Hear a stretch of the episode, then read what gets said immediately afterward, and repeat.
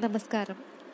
Seeds to flower சீரீஸில் என்னோட third story கதையோட தலைப்பு ஒரு ஊரில் ஒரு ராஜா. ஒரு நாட்டில் ஒரு வித்தியாசமான சட்டம் இருந்தது.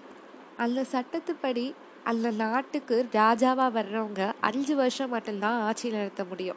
அந்த அஞ்சு வருஷம் கழித்து மறுநாளே அந்த ராஜாவை கொண்டு போய் ஆற்ற கடந்து மறுக்கரையில் இருக்கிற காட்டில் கொண்டு போய் விட்டுருவாங்க. அந்த காட்டில் ரொம்ப கொடிய விலங்குகள்லாம் இருந்தது.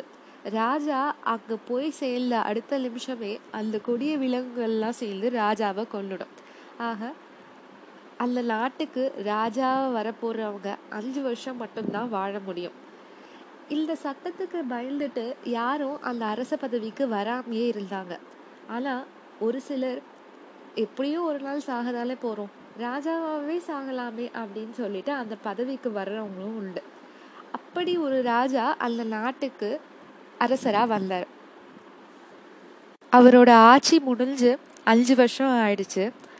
மறுநாள் அவரை கொண்டு போய் காட்டில் விட வேண்டிய நாள் அடுத்த நாள் அந்த ராஜா அவரோட ட்ரெஸ் போட்டுக்கிட்டு அவரோட ஜுவல்ஸ் எல்லாம் போட்டுக்கிட்டு அவருக்குள்ளே உண்டான அந்த வால் எடுத்துக்கிட்டு மக்கள் முன்னாடி வந்து கம்பீரமாக நிற்கிறார் அதை பார்த்த மக்களுக்கு ரொம்ப அதிர்ச்சி. இல்லடா இவர் வந்து இன்னும் அரை மணி நேரத்தில் சாக போகிறாரே அப்படி சாக போகிற ஒரு ஆளுக்கு இவ்வளோ அலங்காரம் தேவையா? அப்படின்னு சொல்லிட்டு நினைக்கிறாங்க. அவர் போக வேண்டிய அந்த படகை பார்த்துட்டு அவர் கோவத்தோட ஒரு ராஜா போக வேண்டிய படகா இது? போய் பெரிய படகு எடுத்துட்டு வாங்க அப்படின்னு கத்துறாரு. பெரிய படகு வரணும்னு நான் நின்றுக்கிட்டேவா போக முடியும்? போய் என்னோட சிம்மாசனத்தையும் எடுத்துட்டு வாங்க அப்படின்னு சொன்னோன்னே அவங்க சிம்மாசனத்தையும் எடுத்துட்டு வந்து எல்லாத்தையும் அரேஞ்ச் பண்ணி தராங்க. அப்புறம் ராஜா அந்த படகுல ஏறி உட்காந்து மக்களுக்கெல்லாம் விடை கொடுத்துட்டு கிளம்புறாரு. இதை பார்த்த மக்களுக்கு ரொம்ப அதிர்ச்சி. சரி இல்லைடா இவர் இப்படி போறாரு அப்படின்னு நினச்சிட்டு அவங்களுக்குள்ள பேசிட்டு இருக்காங்க. அங்கே ரொம்பவே அதிர்ச்சி அடைஞ்ச ஆள் அந்த படகோட்டி தான் ஏன்னா இதுவரையும் அந்த காட்டுக்கு கொண்டு போய் விட்டவங்க இவ்வளோ சந்தோஷமா இருந்து அந்த படகோட்டி பார்த்ததே இல்லை. படகோட்டியால இதை இன்னும் பொறுத்துக்கவே முடியல. சரின்னு சொல்லிட்டு அந்த ராஜா கிட்ட நீங்க எங்க போயிட்டு இருக்கீங்கன்னு தெரியுமா? அப்படின்னு சொல்லிட்டு கேக்குறாரு. உடனே ராஜா ஆ தெரியுமே காட்டுக்கு போயிட்டு இருக்கேன் காட்டுக்கு போனா நீங்க உயிர் வாழ முடியாது அது தெரியுமா?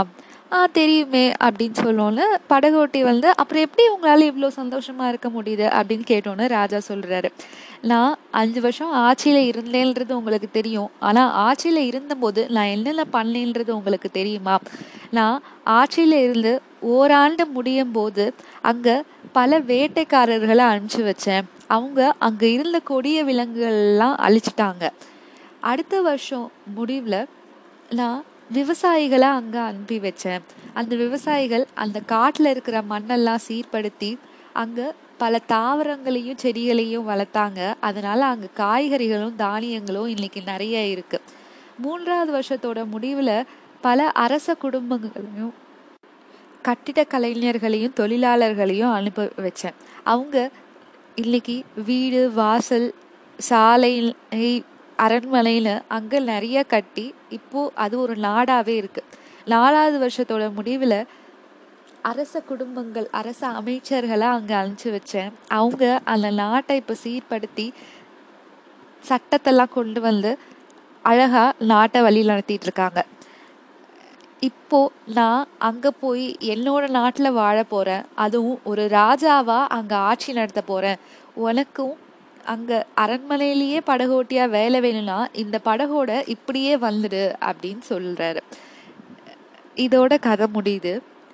இதுலேருந்து நம்ம ஒரே ஒரு விஷயத்த மட்டும் எடுத்துக்கலாம். அந்த ராஜா வெற்றி பெறத்துக்கு என்ன காரணமாக இருந்தது? ரெண்டு விஷயங்கள். ஒன்று அந்த ராஜா அஞ்சு வருஷம் முடிவுலையும் நான் சந்தோஷமாக வாழணும் மன்னனாகவே வாழணும் அப்படின்னு நினச்சது. ரெண்டாவது அவரோட அந்த கோல் அச்சீவ் பண்ணுறதுக்காக அவர் உழைச்சது. இது ராஜாக்கு மட்டும் இல்லை யார் வெற்றி பெறணும்னாலும் அவங்களுக்கு ஒரு ஃபிக்ஸ்டு கோலும் அதை அச்சீவ் பண்ணுறதுக்கு அவங்க பண்ண வேண்டிய ஹார்ட் ஒர்க்கும் பண்ணலாம் யாராக இருந்தாலும் வெற்றி பெற முடியும். இதுதான் இன்றைக்கான கதை. Thank you bye bye